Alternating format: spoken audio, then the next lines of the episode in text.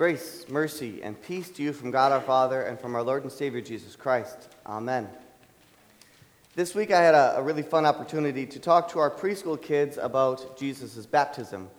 We do chapel services with them. Pastor Bob and I take turns.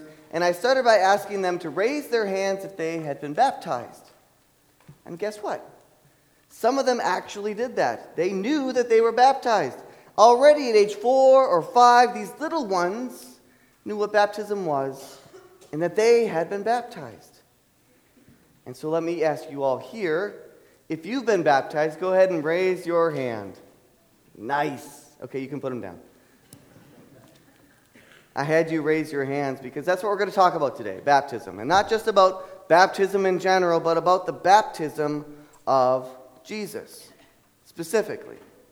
Now, I got to say, this is a strange event recorded in the Bible, right? I mean, it's weird. Here in the book of Luke, it's essentially just 2 little verses, and that's it. Actually, it's just one really long sentence. But the imagery is quite intense and rather memorable. Now, last week, we celebrated Epiphany when the wise men came and visited Jesus. And we still had Jesus as a baby or maybe as a toddler. We don't know the exact timing as when the wise men came, but here today, we fast forward 29 years to the baptism of Jesus, an event so momentous that it's actually recorded in all 4 of the Gospels. And we see this weird, supernatural event take place. Luke tells us, while Jesus was praying, the heavens opened, and the Holy Spirit descended on him in bodily form like a dove, and a voice came from heaven, "You are my beloved Son, with you I am well pleased." How would have you liked to have witnessed that firsthand? I mean, can you imagine? But there are some people in the history of the world that actually got to see this. And if we rewind a little bit in the text, we can get a feeling for the type of people that were there. First, we have a brood of vipers, which they weren't actual snakes. It's what John the Baptist referred to when he was talking about the Pharisees and the Sadducees, the religious elite, if you will.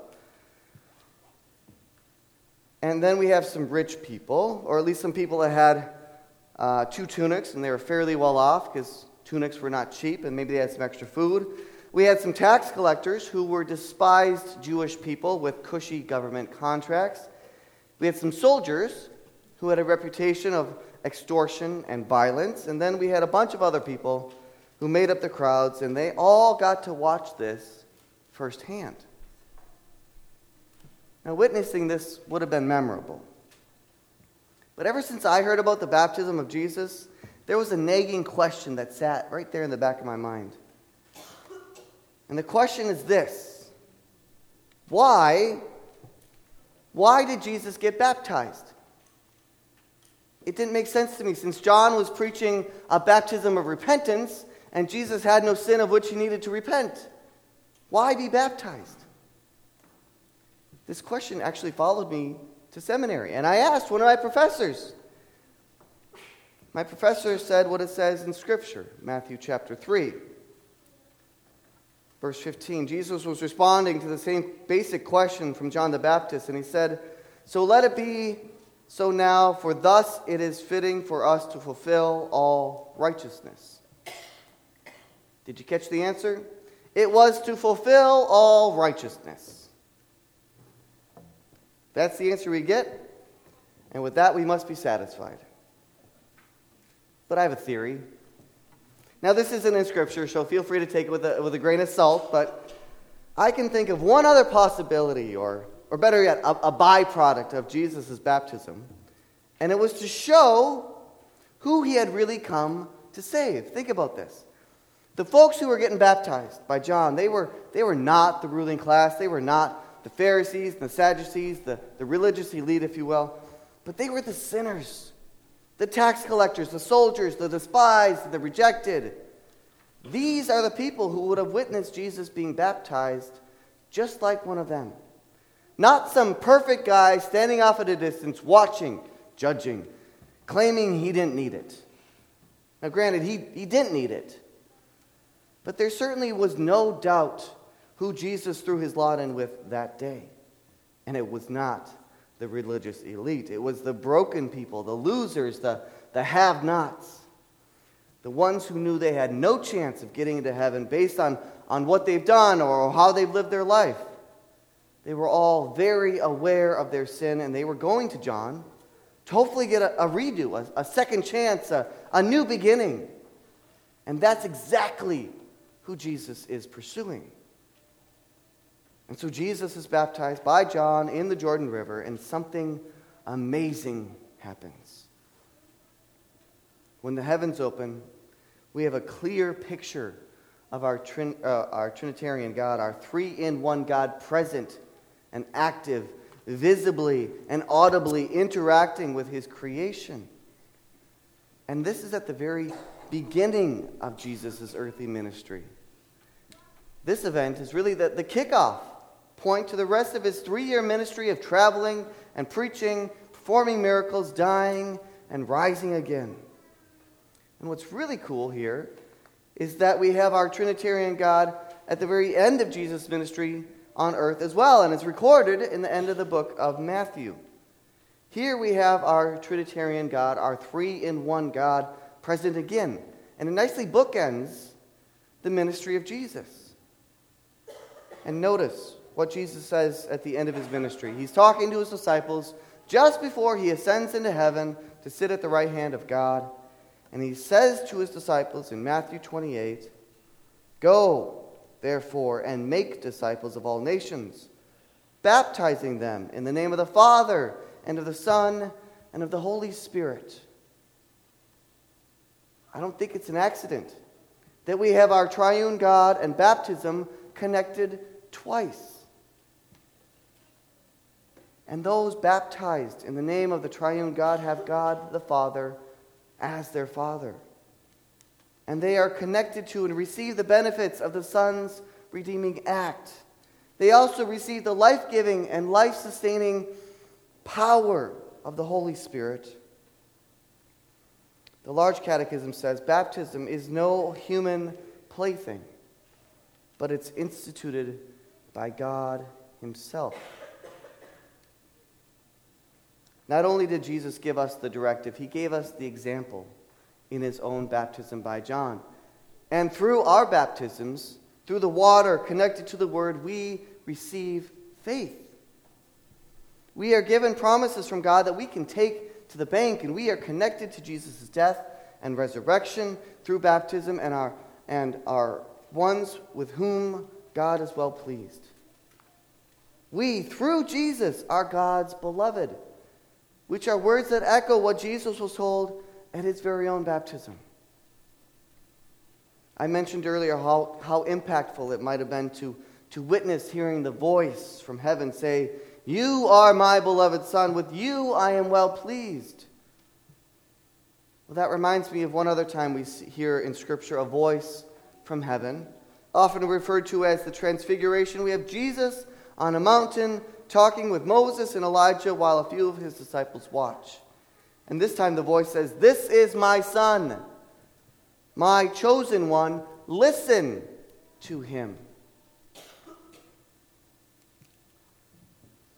Have you ever noticed that this world that we live in is so loud?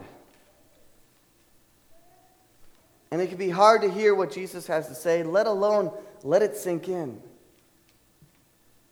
Unlike most of human history, we have access to the very Word of God, and we have the ability to actually read it. We can carry it around with us and view it instantly at the tip of our fingertips. We have the tools we need to hear what God has to say into our lives, but sadly, we don't capitalize on that opportunity like we should, do we? Instead, we listen to all the other voices clamoring for our attention. So let me ask, who are you listening to? The talking heads on TV? Sadly, the days of Walter Cronkite are over. For me and for my short life, all news that I've consumed has been commercialized. All news stories have been manufactured or written or at a minimum selected in hopes of generating the most amount of revenue for these for-profit news companies. That's who you give the privilege to speak truth into your lives. And have you noticed, as they clamor for our attention, they've gotten louder and louder. But you don't need to watch TV or these talking heads to be distracted from the truth. What about that little voice that causes you to overthink a situation? Or what about those half-truths you start to believe? Well, I'm here to remind you that those thoughts are not from God. And if they're not from God, there's only one other source it could be from: Satan. He is the father of all lies. And he has been practicing his craft for a very long time. He's good at his job, which is to try to pull you away from your faith and your trust in God. And it's likely he'll try to convince you to trust in yourself instead, or a talking head on TV, or some other source of truth in your lives, just as long as it's not trusting in God. And the longer we ignore God and his word, the easier it is to listen to that liar, the devil. And he'll have us starting to believe all sorts of things. His one and only goal is to get you to believe that you are not God's beloved son or daughter with whom he is well pleased. That Jesus, on account of his loving sacrifice, paid the price for all of your sin, and that we have a place in his kingdom and work to do on God's behalf. The truth is Jesus calls his followers to go and make disciples, to baptize and to teach. And he even gives us a church, a body of believers to belong to, so we can do that work together.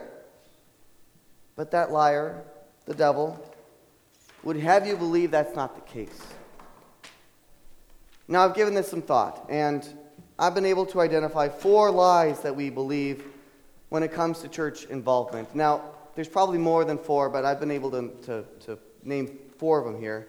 And the first lie that we believe when it comes to church involvement is, I'm not good enough. They should find somebody better. Week after week, I stand up here and I listen to you all say that you are poor, miserable sinners, and I'm starting to believe you. But God calls us poor, miserable sinners to be the ones to share his good news. In fact, it's because we are poor, miserable sinners, fallen people, that we can speak honestly about what God has done for us. And you're right, not everyone has the same gifts, and for some it may be easier than for others. But God has created all of us with certain things that we're good at, some skills or some abilities, some passion or interest. And God uses all of that to build up his church here on earth, using exactly those gifts.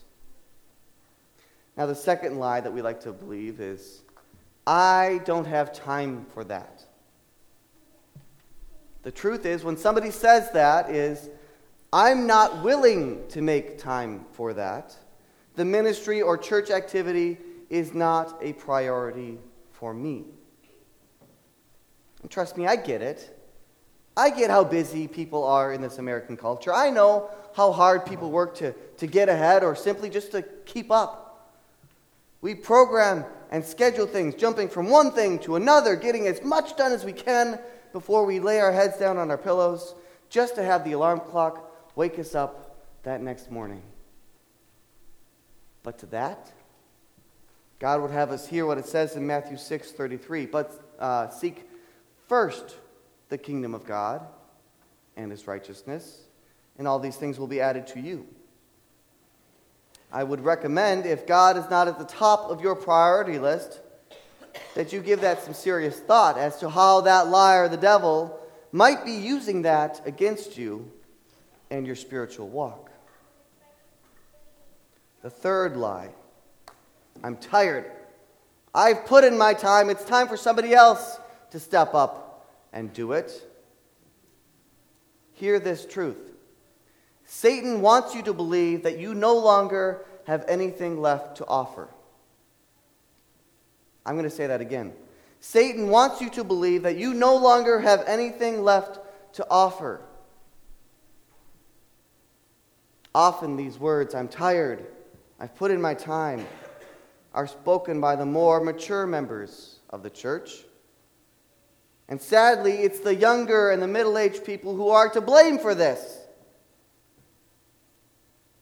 And it's not because they're not stepping up and taking over your roles. It's because they've allowed you older folks to buy into the lie that elderly people are worthless. Our American culture is guilty of pushing this in covert ways. Let's encourage all the old people to move to Florida and Arizona. Have them leave us alone, right? I have a buddy from seminary who's down in Arizona. His congregation triples in size over the winter. Or let's put them all in senior housing, and we'll just visit them when it's convenient for us. The fourth commandment tells us to honor our fathers and our mothers. Notice it doesn't just say that when you're growing up. This is a lifelong commandment. And we as a society, and we even as a church, are doing a horrible job of this. Now, sure, there are little pockets of honor here and there. Finally, Vietnam War veterans are getting recognition for their service, and perhaps you've been able to attend a 50-year wedding anniversary, right? There's these little pockets. But on the whole, there is little to no opportunity for the elderly to share their wisdom and to have it appreciated by those younger than them. And because of that, because we don't properly honor our fathers and our mothers, they will eventually wonder why it is they're doing all this work. And when they ask that question, they will also likely think that no one cares or that they're being taken for granted.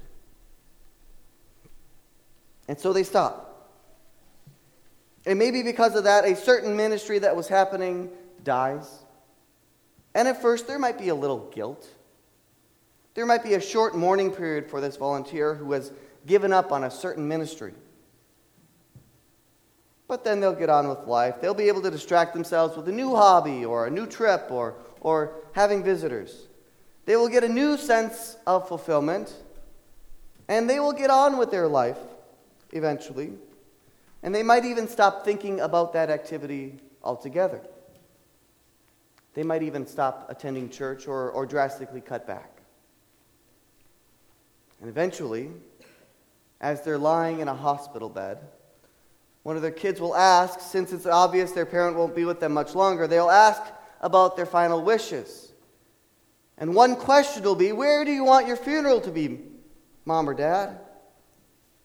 And they will respond, well, I guess at South Shore Trinity, I used to be so active there. And the son or daughter will ask, so what happened?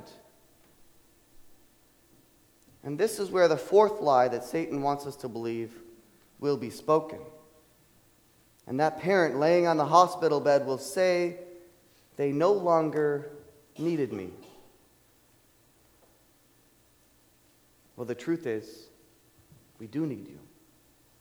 We need you now more than ever. And all these people in our community who have yet to hear and believe in Jesus need you more than ever. And all the family members who have children and grandchildren who have fallen away from the faith need you more than ever. Because we are baptized, because we don the uniform of the enemy of Satan, he will do all that he can to drive a wedge between us and God.